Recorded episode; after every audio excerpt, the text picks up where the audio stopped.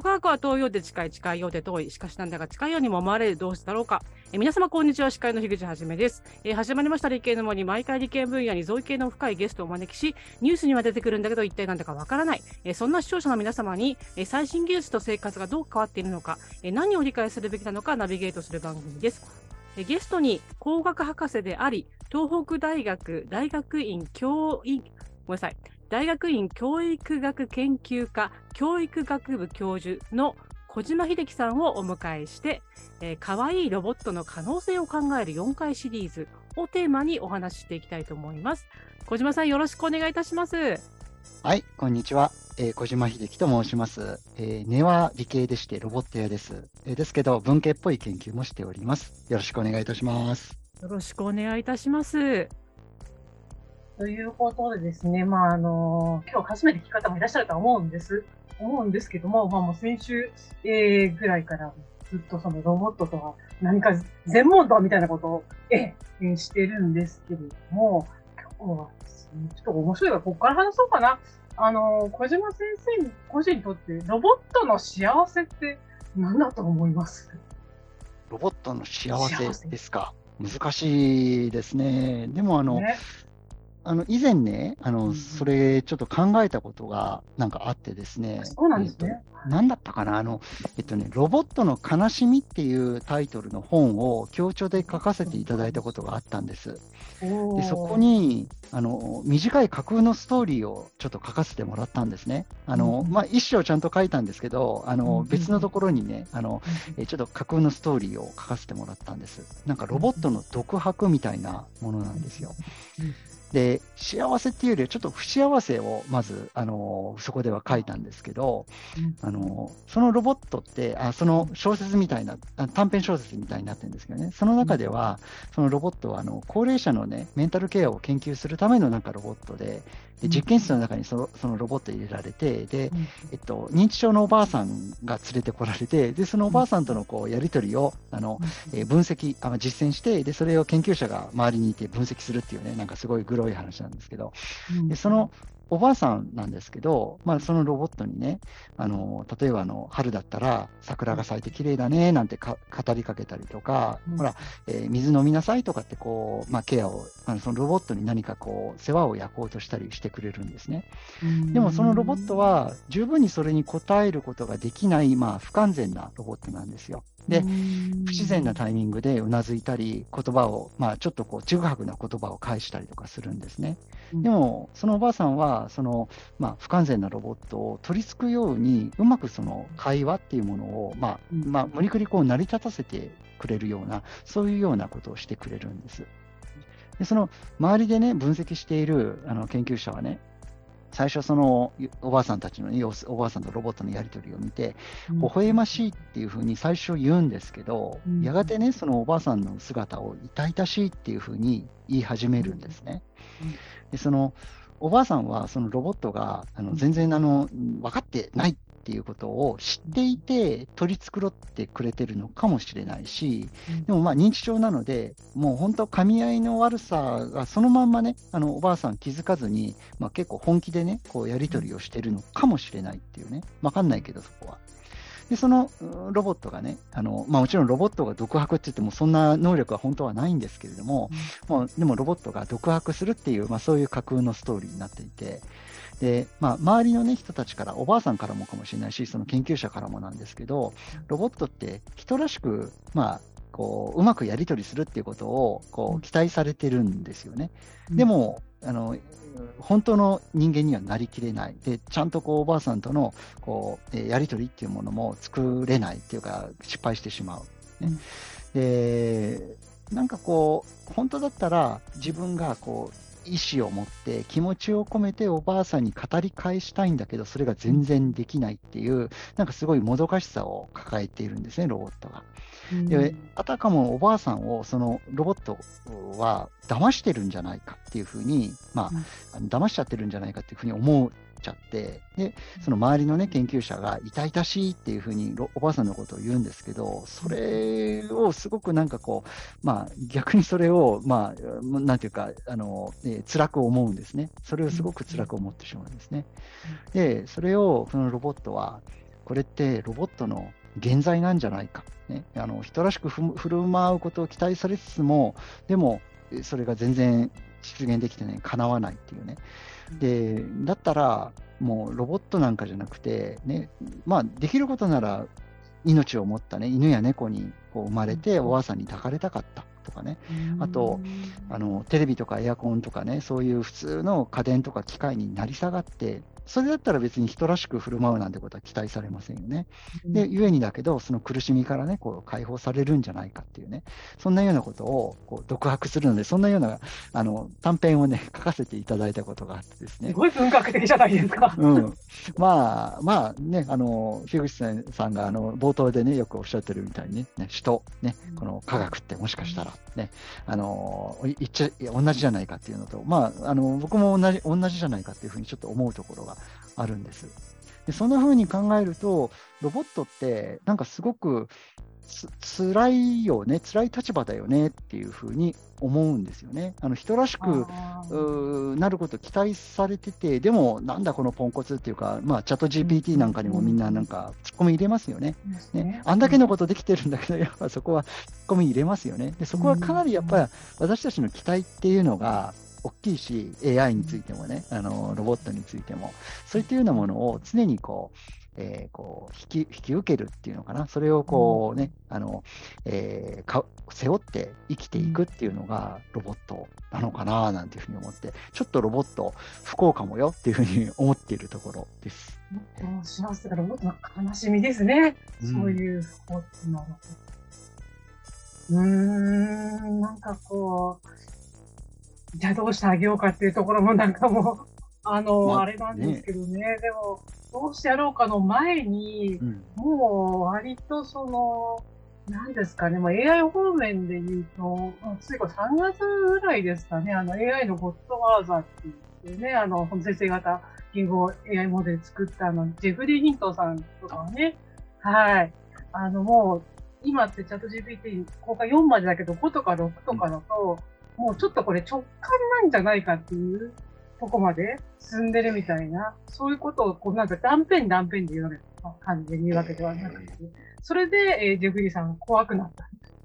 ことをおっしゃって、ヒントン自身が怖いって言ってるんですね。怖いって、もう言いだあの作り出した人は怖いって言い始めてると。うそうするともう、なんですか、ロボット不幸というか、うん、もう、超えられちゃったらどうしよう。なんかこう、ね、なんでしょう。それが、ね。ロボットもしかしたら 自分が怖いかもしれないですね。自分が怖いかもしれない。作り出されたもののですよね。ね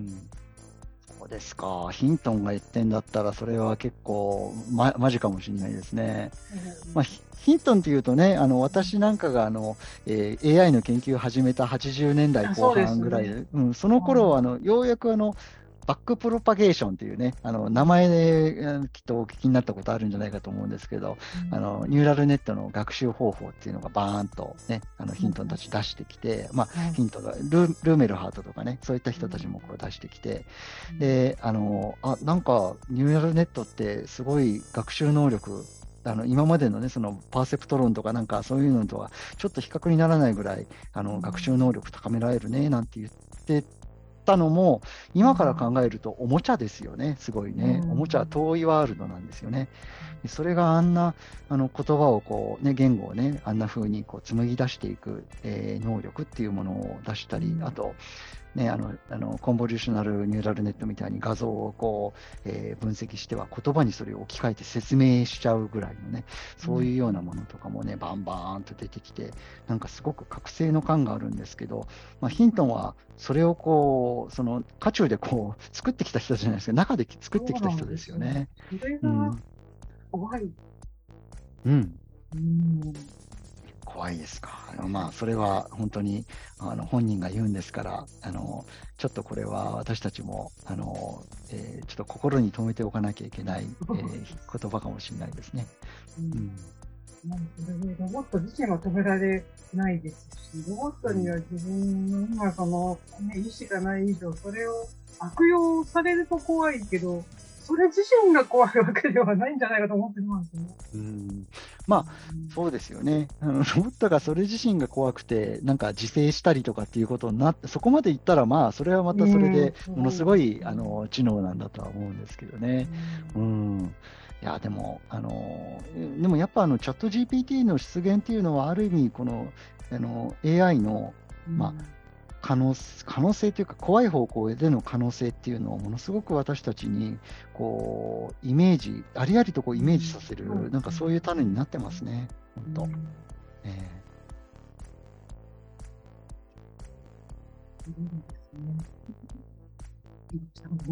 今しことないか。えーと、もう、壮大なテーマなんです。とりあえずもう、あの、次何話すなって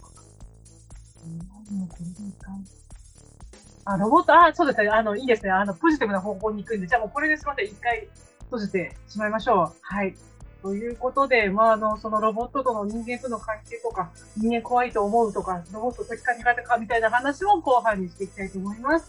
どうか CM の後も続きます。あなたの動画をアップすると、企業からあなたに面接依頼が届きます。逆指名型就活サイトスタートライン。TSE は鎌倉 FM を応援します。自治体公的機関様のデジタルトランスフォーメーション。小中学校のギガスクール構想の STEAM 教育導入をお手伝いいたします。新クライアント総合研究所は鎌倉 FM を応援しております。はここから顧問のサイエンスライター、富山かなえさんを待てることになります。えー、富山さん、今回は最後になります。えー、小島さんに、えー、どんなお話を掘り下げで話していただきましょうか？はい、こんにちは、富山かなりです。こんにちは。えー、今回はですね前半とはちょっと軸を変えましてロボットは相棒になれるのかっていうのをテーマにお話ししてみたいなと思いますよろしくお願いしますよろしくお願いしますね、相棒、バディ、もうね、ドラマの影響バリバリ受けてますからね、私。今はバディもの大大大好きです。で、相棒しかり、なんか今度の新しく始まった「ビバンもすごいらしいじゃないですか。すねはい、ということで世間ではこう相棒と一緒に苦難を乗り越えるっていうストーリーがねこう、うん、堅実な人気がありますよね。でリアルの世界だと、まあ、やっぱりでも誰か共同研究であったりあとアシスタントと、まあ、秘書的なアシストとして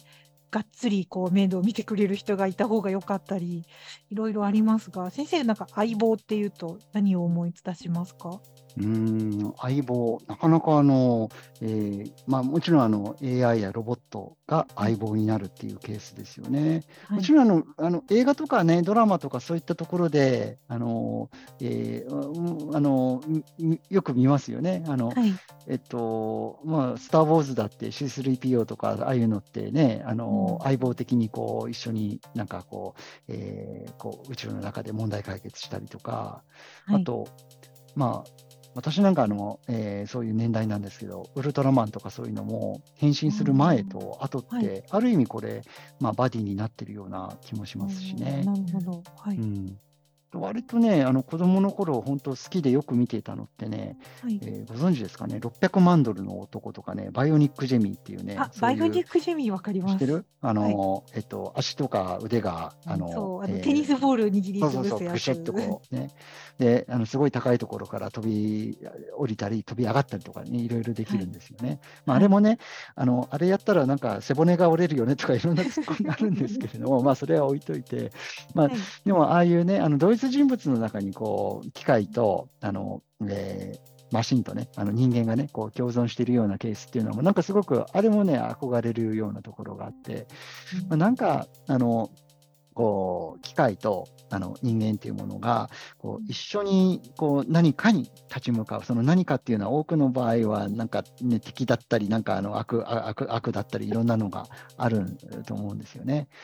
うん、そういう意味で、なんか世界を救うっていう時のなんかこう、えー、なんか本当のモチベーションを持ってたり使命感を持ってたりするのはその人間の方ではい、で機械の方がその強さっていうものをこうなんかこう提供してくれてね。であの、まあ、そういうような、ある種こう、僕は役割分担みたいなものをこうこううまくこうこう作作り上げるっていうか、うまくその役割分担して、人間らしさっていうものと、その機械らしさ、強さみたいなものっていうのが、こう合わさってっていうようなことを、まああのそういうのがまずイメージできるっていうことと、まあ、かつてのそういうね、あのドラマとかそういうの中でも、そういったところをよく見てきたなっていうふうに思います。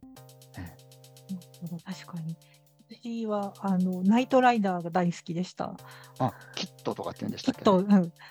そうそうそうですね。で、まだカーナビがね、まだ夢だった時代に、うん、カーナビついて音声操作で、うん、今だったら全然もっと活かしたコントロールパネルなんですけど、あれがかっこいいなと思って見てましたね。迷子にならないし。なんか 今から考えるとね、LED がなんか左右にこう流れてるそうそう、ふわふわしてたり、声もイコライザーがこうペロペロ動いてるのが見えるだけなんですけど、あれでも十分かっこよかったですよね。かっこよかったですね、あれね。ね、キーボンとかって海外とかお持ち出されたことあります？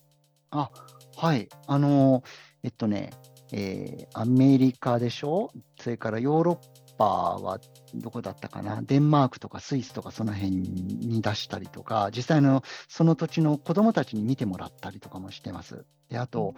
えインドにも行きました、インド。はい、でね、えっと、まずね、思ったのは、どんな国でもあの子どもたちがキーポン大好きっていうか、キーポンとあのこうすぐにこうつながれるっていうのは、どこの国の子も一緒だったんですね。うんでも大人になるとね、やっぱりね、あのちょっとこう、スタンスが変わるっていうか、見方が変わるっていうか、まあちょっとこう、スケプティックにこう見ようとしたりとかね、えー、うん、なんかそんなようなところが、あの一部の国には見られたような気がします。で思うんですけど、やっぱそういう子供だったらどこでも、どんな国でもね、こう変わらない、変わら変わらずにキーポンにこう、まあえー、すぐにこう仲良くなってくれるっていうところっていうのは、まあ、ユニバーサルにね、そういう傾向が見られるってことは、やっぱりその人間、その素の人間っていうのは、やっぱこう、アニミズム的な何かこう、こう認識の仕方っていうものを、やっぱり持っていて、でそれがね、あのえもちろんそれを持ってキーポンとこう向き合ってくれると、すぐに仲良くなってくれる子どもの場合はね。でだけれども、その個別の文化、例えば西洋の文化であったり、アメリカだったり、まあ、そういうふうになってくると、あのまあ、早い話、あの一神教の世界とかだとね、あのあのえー、キリスト教とかね、あのえーまあ、ユダヤ教とかあの、イスラム教もそうですけれども、そういう神教の世界的には、やっぱちょっとこう人間っていうものをこう、まあ、もちろん神様がいて、人間っていうものがあって、でそれ以外のものっていうのは、なんかこう、裾野にこう広が広がっているようなね、なんかそういう見方っていうものを多分すると思うんですよね。でそういう見方っていうものを持ってロボットと接すると、やっぱちょっとこう、警戒をしたりとか、ね、こう距離を置こうとしたりとか、そういう傾向があるのかなって思います。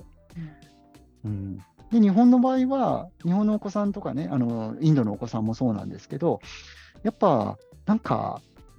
なんだろう、同じ、この同じ世界に同じように生きている別のな誰かだよねっていうような、そういうすごくフラットな関係でね、あのキーポンにこう向き合ってくれるようなね、なんかそんな気がするんですよね。うん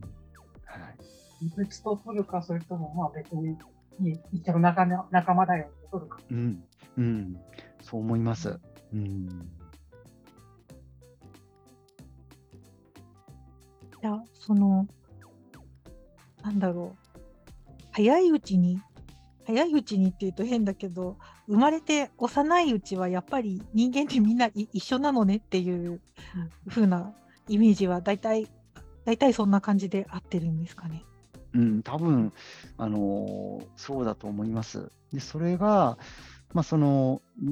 何かね、動くものに、まあ、魂を感じるとか、意識をこう感じるとか、まあ、それがあの冷静を感じるっていうようなところにも実はつながってると思うんですけどね。あのいあの動かなくてもね石でも山でも火山でも何でもいいんですけどね。でそういうふうに何かをこう強く擬人化してしまう傾向っていうのが僕はあのホモ・サピエンスに共通したあの、まあ、要はあの人間の特性なんじゃないかなっていうふうに思ってるんです。その特性っていうものが、あの言語っていうものを、まあ、私たちにこう言語を生み出したし、文化っていうものを獲得し、またコミュニケーションというのをするようになって、で、えー、まあまあ、横にいる人たちと周りの人たちと、まあ、協力し合って、まあ、あの大きいことを成しな成し遂げるわけですね、マンモス倒したりとか、そういったことをね。で。そういったことをするためにも、やっぱりその一人一人が勝手に生きているっていうんじゃなくて、あのえー、共同する、まあ、あのあいつはこういう目的を持ってる、持ってあの立ち向かおうとしてるんだ、俺はこっちから行く、でこうやって、まあ、なんとかあの協力してあの、えー、マンモスを倒そうみたいな、そういったようなあのこう共同っていうものが、そそういったものがあの素地になって成り立つようになると思うんですよね。まあ、一神教の世界とかそういったところであの育った人っていうのは、そうじゃないこう、まあえー、見方っていうんですかね、宗教的な見方ですけどね、えー、要は、えー、言葉で契約を交わして、で、同じような契約を神と、えー、交わした人とは仲良くなろうみたいなね、なんかそんなような、あの、えー、感じにあのななってるんじゃないかなというふうに、ちょっとうがった見方かもしれないんですけど、思思います。そう、ロボット見ながら人間について考えたとき、最初、一番最初ね、ロボットに例えば会話ができるようにとか自分で歩けるようにとか自分でエネルギーを取れるように全部自分でできるようにしてあげることがロボットにとロボットの機能をアップしてあげる良きことだとずっと思っていたんですけど、うん、この4回先生とお話をしてきて私たちが助けてあげる余裕というか余白をたくさん残してあげた方がなんかお互いがハッピーな関係性になれるのではないかという気がとてもしています。そうですよね。あのもしね、まだね、あのこの理系の森にあの、えー、あの呼んでいただいてなかったら、あのえっと、豊橋技科大にね、あのえー、とね、岡田道夫先生っていう方いらっしゃるんですよ。うん、でね、その先生はね、えっと、弱いロボットっていうコンセプトで、はい、聞いたことあるでしょ、うん、はい、聞いたことあります、うん、で。弱いロボットっていうコンセプトで、いろんなロボットを作ったり、ロボットと人との関係性を、まあ、あのかなりこうマクロな視点からこう研究されて、デザインされている方なんですね。ある意味、これ、コミュニケーションのデザインなんです。まあ、あの人とロボットの間のコミュニケーションのデザイン。で、この弱いロボットって、あちなみに岡田先生はもうあのお友達です、あの私も。あのあのずいぶん昔からあのいろいろあの研究の面であの、えー、お付き合いさせていただいてます。でこの岡田先生のおやりになっているこの弱いロボットっていうコンセプト、実はあのキーポンもあの同じ考えで動いているんですけれども、あの今、富山さんにねあのおっしゃっていただいたように、ある意味こう足らないっていうか、自分では完結できない、あの弱い、ね、そういうような面を持っているからこそ、まあ、人と、まあ、切り結びを作っていって、で、その人とのつながりっていうものを、まあ、大切にしていって、まあ、要は自分ができることは人に提供する、あのサービスとして提供する。でも人からもやっぱりあのいろんな形でこう面倒を見てもらうで。そういうような関係性っていうのが、実は人間にとってもすごく心地よい関係性なんですよね。あの面倒見てあげる、まあ、あのたまごっちと一緒なんですけれども、あの面倒を見てあげてるっていうような、そういう感覚っていうのが、そのロボットとのこのつながりとか、まあ、あるいはこう、まあ、あの友情でもいいですしね、まあ、そういったようなもの、友情とか愛情とかね、そういったようなもののと、なんかこう、同じようなあのものになってるんじゃないかなというふうに思うんですね。えっとですね、あの弱いロボットとかいろいろ考えてるうちになんか関係あるんだかないんだかわからないことを一つ思い出しまして、あの恋愛ドラマとか少女漫画でね振られる女の子のキャラクターを思い出してほしいんですけど、うん、優等生で美人で人望もあってっていう子が告白して振られて、うんクラスのドジっ子の方とその好きだった彼がくっつく時いや君は一人でも大丈夫とか彼女は僕がいないとダメだからとかそういうセリフ散々聞いたなってなんか全然関係ないような関係あるようなすごくモヤモヤした気持ちでお話を伺いました。ありがとうございました。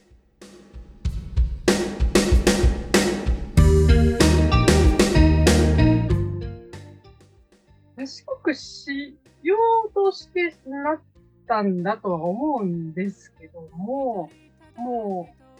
う、いやばいとこまで、ね、人間を、まあ、超える、なので、超えるってとこも難しいんですよね。もう、だって、アルファ5、あの、イゴとかが超えてるようになっちゃうんですけども、ね、そあの、もう、イーロン・マスクなんか超知能とか言ってるけど、いいらないっていう気をしだしています。はい。以上でございます。はい。で、小島先生、全体通して、はい。はい4回通して、はい。そうですね。あのやっぱなんか人間って何なの？ってあとロボットって何なの？っていうのがまあなんかあのずっとこう脈々とこうテーマとしてねこう続いてたのかなというふうに思うんですけど。でもまあね今あの樋口さんおっしゃってやっぱちょっとやばいっていうかあの、えー機械もねそのうち意識を持つようになったりとか、ね、自らこう夢をこう描いてその夢を実現しようとこう自分でこう頑張っちゃうようななんかそんな存在になっていく、まあ、多分そういう方向にいあの時間はかかると思いますけどなっていくいっちゃうと思うんですよ。倫理観とか優しさとかそういうのも持っていてで本当に人間らしさを備えた機械ってそういう、ね、あの人間の持っている、まあ、人に共感したり痛みを分かってあげたりとか互恵的にこう付き合ったりとかね傷つけない他者を傷つけないとかねそういったような善なる性質も、まあ、なんかあのすごくあってでそれも含めて機械っていうものが人間らしさっていうものをねこうなんか再現してくれるんだったらまあなんていうかそれを期待したいですねそういうふうになってほしい。なので、まあ、やっぱりあの、えーロボットっていうものをいかに僕らがねあの教育していくのかっていうようなそんなような問題になってくるのでまあ今私教育学部教育学研究会にいるんですけど、まあ、あながちなんかあのあんまりいずいところじゃえあの居心地の悪いところではないんであのそういった研究もあの含めてあのこれから、まあ、やっていきたい。そして、まあ、そういった研究の中であの、まあ、うん周囲の人たちと、ね、やり取りしながらその文化いい意味でのね善なる文化っていうものを獲得していくようなロボットっていうものを追求していけたらなって、まあ、これ本当夢ですけどそういうふうに思ってます。そのようにその倫理学を含めてね、そのロボットを研究されてる方っていうのも、なんか最近ね、増えていらっしゃるようなので、貴重な存在だと思います。はい、ありがとうございました。ありがとうございました。ありがとうございました。